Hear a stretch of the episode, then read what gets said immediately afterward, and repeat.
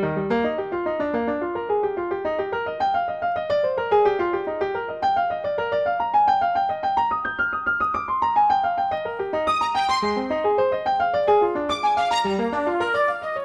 back to Draycott Diaries, everybody. This month we have a very wonderful guest called Natalia Wills, who a lot of people will know in the village.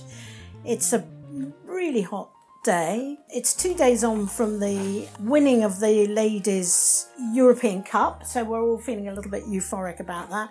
And keeping the female theme going, I want to know a little bit more about the WI. So clearly, there is a large group of Rodney Stoke and Draycott WI, and Natalia Wills has been kind enough to come and she's done some research and is also going to talk to me a little bit about being a participant and also what the well what the mantra is of the WI going through. And, and before we start talking, what I'd really like to do is bust the myth of the rather sometimes the rather fusty opinion people can have of the WI of making cakes and making jams endlessly because from everything that I've researched and seen so far it seems quite the opposite in the way that even though that was part of it as we'll find out in the history it's very much a very modern organization in its in its thoughts so we're going to find out right from the beginning through to present day so Natalia a very warm welcome Thank you. Nice to be here. So, let us, if we may, go back to to the historical start of the of the WI. The only bit I know, uh, having looked up, is that it started in 1915. But I think there's a little bit more of history to it than that. So I'd love you to fill us in. Well, the first Women's Institute was actually formed in Canada by a group of women there that were working for more sort of rights to study in science, etc., for girls.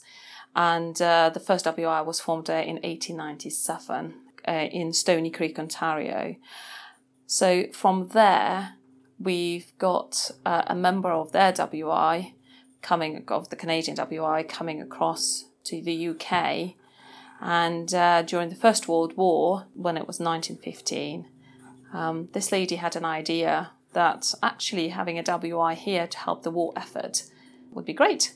And uh, so the first WI was actually formed in Wales, in Anglesey in Wales. And it was mostly to help the rural communities and also to help getting more involved in producing food for the WI, uh, for the World War One. And there was a, a lot of the drive to help with making winter clothing, etc., for the troops as well. Okay. And am I right that even though it was initially for for the WI in the more rural areas, there was a strong link with the suffragettes and women's guild. Would that be true? So the suffrage movement actually started in mid 19th century and it was to do with campaigning for women's right to vote of course, yes, there is a, a link to that because you have women who are very strong, who have got very strong opinions and also very strong drive to have equal rights, who are involved in both the, suff- uh, the suffrage movement and also the WI. Okay, so it, right from the beginning, it was seen as a fairly strong feminist group, really, and to this day, it's still a strong feminist group. Yeah, so the first WIs were obviously to help with the effort, the W, the World War One effort, but you also have those that are campaigning for equal rights, um, for more social housing and things like that, and so together it becomes a force sort of to be reckoned with. It was one of the first resolutions, wasn't it? This counter to social housing. Yeah, so the there were a number of different campaigns, if you like, or things that women wanted to have different in the community because, of course, during the First World War, a lot of women were taking up jobs that were predominantly uh, for men. And then when men went to war, women were taking up those roles. And when men came back, women were sort of going back to the jobs that were considered to be for women only. And uh, surprise, uh, we don't all have to be stuck in a kitchen. No, indeed, absolutely, and and it's always excited me actually when you when you go back in history because it was that time where the men went away and the women, you know, were doing men's jobs that actually proved they were doing them really, really well. I mean, I might even go as far as to say at times we were doing it better, but hey ho, we don't want to get down that road, do we? We'll have people throwing things at my podcast.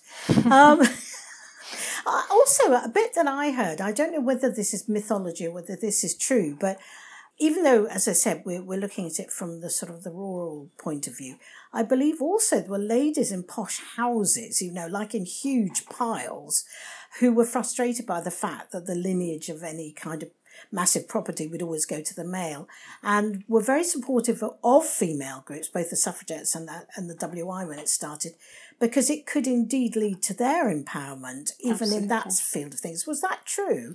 And did they send some of their staff, for want of a better word, to help instruct with some of the women to teach them how to preserve foods and, and cook and to do all the things we were talking about earlier? Absolutely. And there were a lot of ladies and women of sort of upper classes that were involved in the suffrage, suffrage movement as well.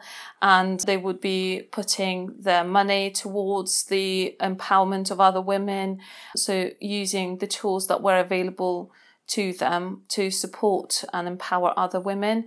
So that it wasn't just those that were perhaps in lower classes that couldn't afford things that wanted better lives. It was also all the women that had those privileges perhaps, but they could see that, like you say, their, for example, daughters could inherit or that they could vote and things like that. And so there was a lot um, to say for those in upper classes and say they were comfortable living and yet they went to support that cause. And also, I think another thing that I've liked when we, we've talked about it, we, we had a chat before. We're on this circle now where we're coming back to very much to environmental issues and make do amends and stuff. Well, that was very much the initial idea of the WI, wasn't it? Yeah, so the the whole thing about make do and mend and during the both world wars where there was such shortage of things you've you've had to make do with what you had. Actually during the second world war uh, the wi got over 1400 pounds in those money that's a lot of money worth of sugar to um, that was given to the fruit preserve um, centres to create uh, to save over 1,600 tons of produce going to waste. So when we're talking making jam, which is often associated, this is not just making jam because jam is nice. I love jam. I love jam. But it's because we don't want to waste that produce and we're also making something that will sustain the communities that will provide food for others. So very important. So well, from the light-hearted sort of side of it, when we um, we sit with our Victoria sponge and our and our apricot jams, if we go to a fete or something, that you know the essence of it is that goes right back to sustaining food for yes. the troops and for the and also Natalia, when we talk about these resolutions that the WI vote for, does does WI then and does it now still have power in government? Absolutely. So, because it's the largest women's organisation in the UK, it's got a lot of power in terms of putting resolutions forward to go to Parliament. And every year we have members putting resolutions forward and then they get voted on by all the other members. And um, the resolution that gets voted for can go to Parliament for consideration. So things like care not custody and keep Britain tidy, all that sort of, all these campaigns, the WI has a lot of power to take it to government, to lobby government.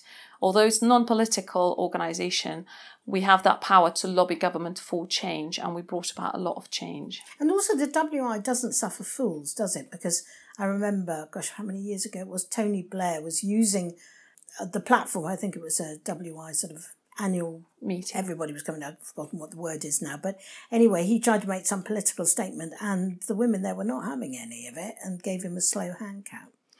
Well, as I say, the WI is not a political, non religious organisation. We're there to empower women through change we don't need, there is enough of politics going around to be a platform elsewhere. We don't need that to make change. Tell me a bit about the hymn Jerusalem because I've done a few talks to, to WIs in the area, including Draycott and uh, Rodney Stoke. But the, the hymn, when I come along, I have to confess, I don't know all the words and I do tend to be a bit mumbly. But when you actually look at the words, and I think they were written by William Blake. Mm, we'll talk that's about right. period. Yeah, that's right. Uh, they are. I mean, they're quite militant almost. You know, bring me my chariot, bring me my spear, bring me this, bring me that. I mean, you know, it's it's not for the faint-hearted, is it?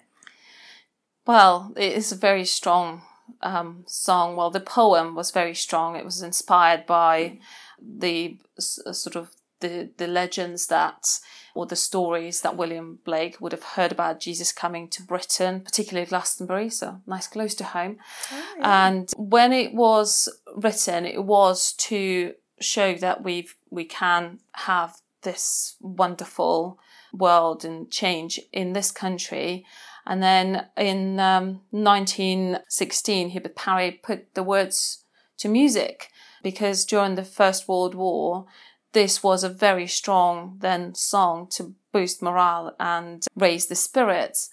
But also it echoes all the things that the WI stands for and how the WI works and you know the, the things that we get involved in. So the WI asked to have this song adopted and it was then performed by the WI ladies at the Royal Albert Hall. But in 1924, it was sang at the national meeting in of Women's Institutes in London.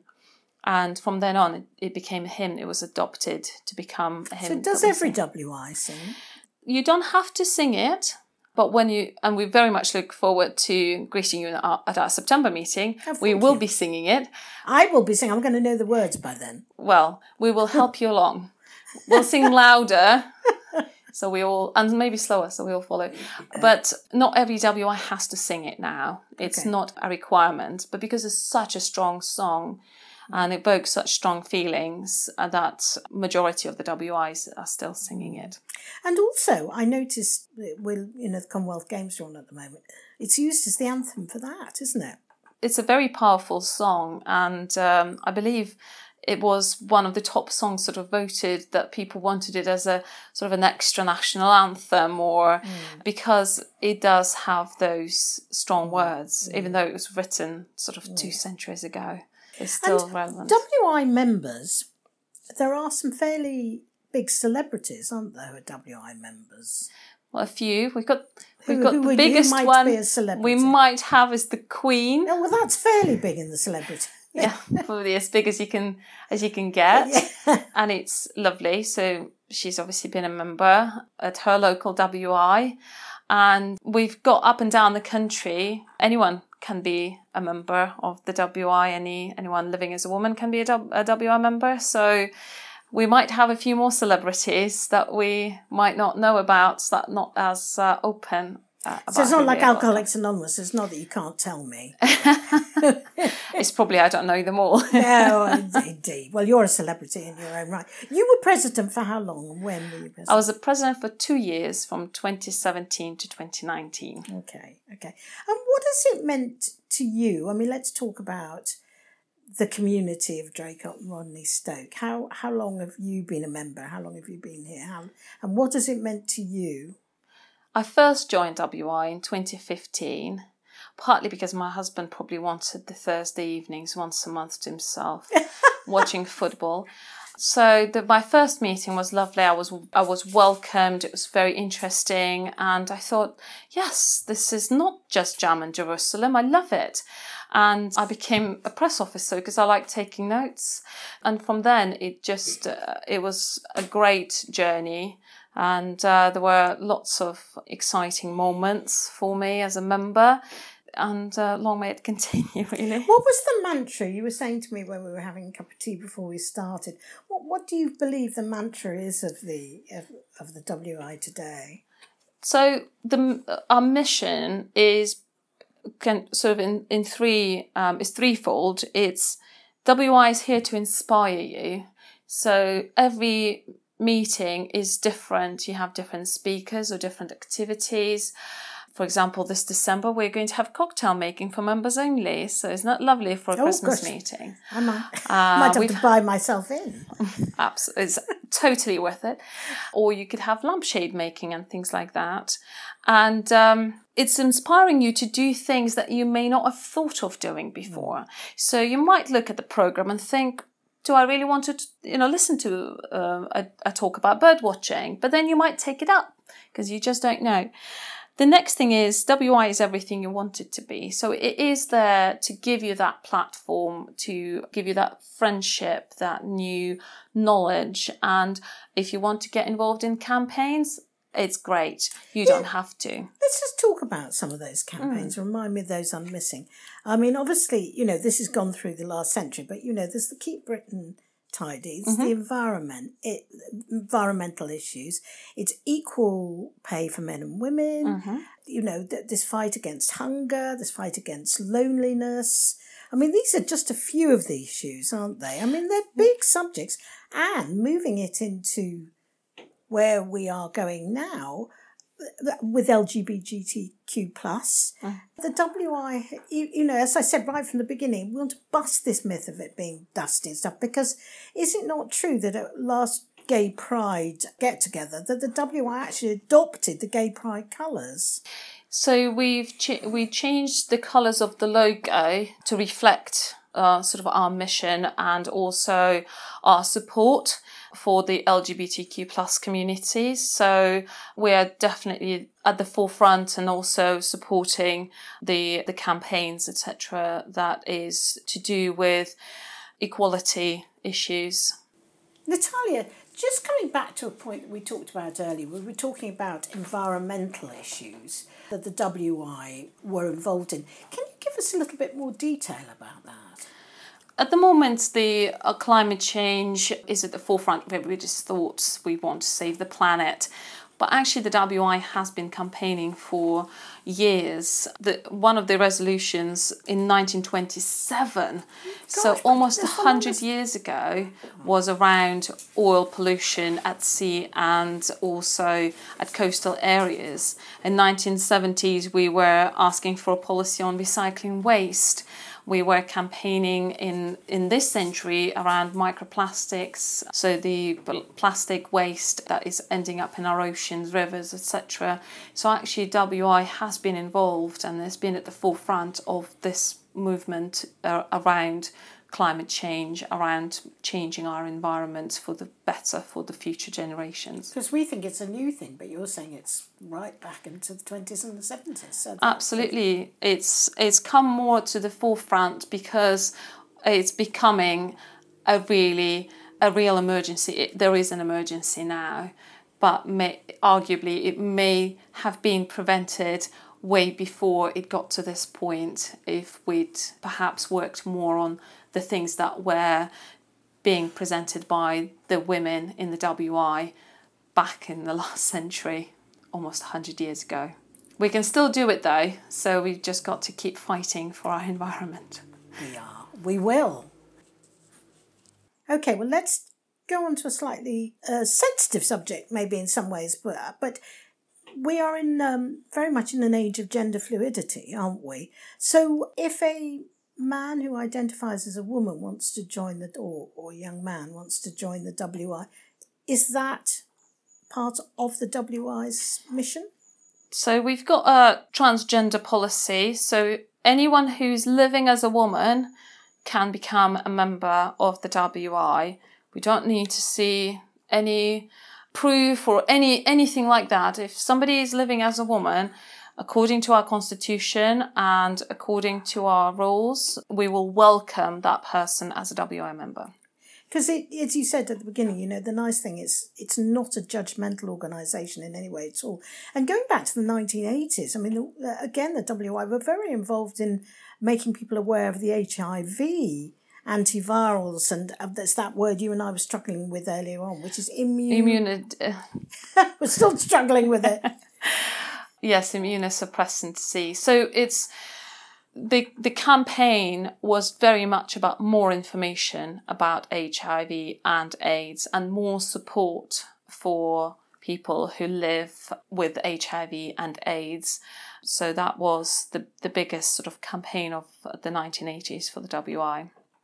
And again, that was very inclusive, wasn't it? Because people were very sensitive about AIDS in the 80s and, and often people were feeling quite isolated and rejected by it. So for an mm. organisation to open its arms and go, you know, we're here to help support and get information for was really important. Mm. Absolutely. And also it just it does show that while the organisation is open to women or anyone living as a woman, the campaigns are there for everyone we we care about the community, our local communities, wider communities, and it is not just the campaigns for women's rights. It is campaigns for the whole of the population, um, men, women, yeah, children, etc. Well, that's good to know.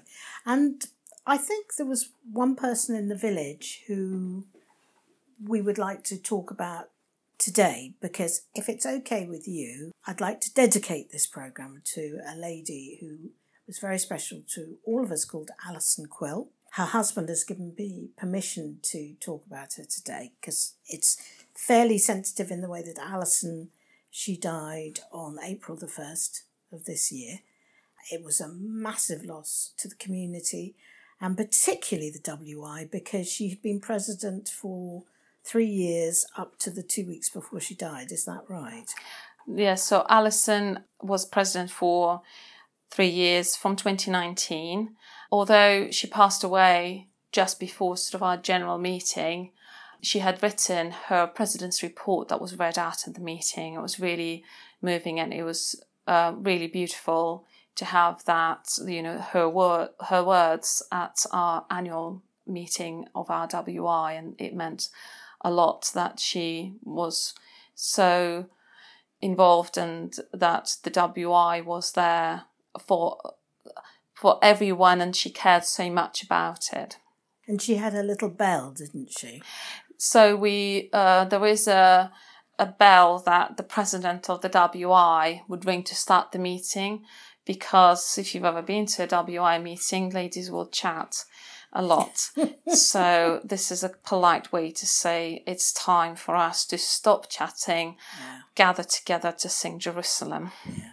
And at her funeral, uh, Jan, one of your members, she did ring the bell, and they also did sing Jerusalem at her funeral, which was including quite a lot of ABBA songs. Actually, we were all up on our feet singing that. And but um, what do you? I mean, I was talking to John. I'll let you sort of put it in your own words. What do you think the WI meant to Alison? Well, Alison was very involved in the community as a whole, and it was she was there to inspire and empower other women and she was she was a businesswoman wasn't she, she yes so very busy woman and yet she found the time and the passion to support the WI in every way possible and be there every meeting to sort of to cheer everyone up and uh, to start off on a good note and yeah and it was very much a community thing as well as I think also a bit like me really she'd lived in the village for a while before she really realized what it could be for her. And I think when she came along and joined the first meeting, she was just blown away. And I know John was saying that the friends that she made at WI, you know, literally were by her side to the day she died and how much it meant to her that that support and love that she got. And I think that's tangible proof about a female organisation coming together. And you said something rather lovely about it. What did you say to? So Alison has always done a lot for the WI. And it's not just running the meetings, there's a lot of work going on in the background, and she was involved in every aspect from creating posters to um, supporting any fundraising, etc. But during our lockdowns, we had meetings on Zoom, which she organized as well. And so to me, she was always this beacon of light for the WI to carry us through. We're now one of the largest, well, we are the largest WI in the Cheddar Valley, and that is largely due to her carrying us through those years of the pandemic. Despite her illness, despite being unwell, she was there for others. She just bringing strength to others whilst she may not have been well, and that's just a mark of a wonderful woman. And she was definitely that light during those dark evenings during the pandemic that we all gathered on Zoom and and beyond that. So I I feel really honoured to have worked alongside Alison and been involved in a number of things with her. That's a really lovely tribute to her, and um, she's my next door neighbour. So I, my memory is standing next to banging sa- saucepans during COVID, supporting the NHS. Well, mine being mermaids and then Blair's panto. oh, right. And also, I do remember. I think uh, um, uh, raising the um, the odd glass prosecco, which I know she was very keen on. Oh, very Yes. Yes. Uh, they still marked her 60th birthday, actually, um, even though that was a few weeks after she died. And uh, I think ample Prosecco was, was drunk. And so we toast the memory of Alison. And also, let us finish with a, with a, with a positive note. Again, just to mention, we have won the football. Hurrah. Yeah, the women's football. And uh, we may be having our third female prime minister. Um, so uh, women are still going from strength to strength. And I hope, Natalia Wills, thank you so much for talking to us today. And I hope your WI continues to go from strength to strength. And I'm looking forward to coming talking to you about my my life with a guide dog. And let's just, as I said, leave this with a marvellous toast to Alison Quill. To Alison Quill.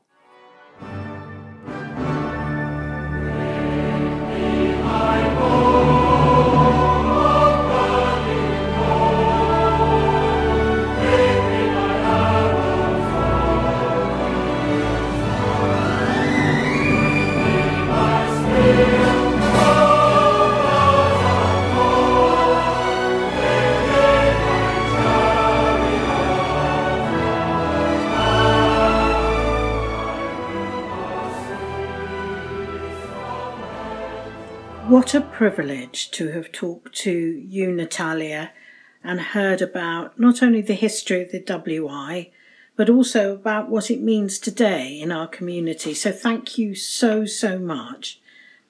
A few other people I would like to mention. One would be Rob Elliott, who recorded and edited this programme. A thank you to Brenda Apted, who helped me with so much of the research and resource from photographs, which made everybody giggle. And most of all, I would like to thank Alison's husband, John Quill, for allowing me to dedicate this to Alison. And may we all as a community and the WI thank you, Alison, wherever you are, for the inspiration you left. And we will hopefully carry that forward in everything we do in the village and I know in the very heart of the WI. Thank you.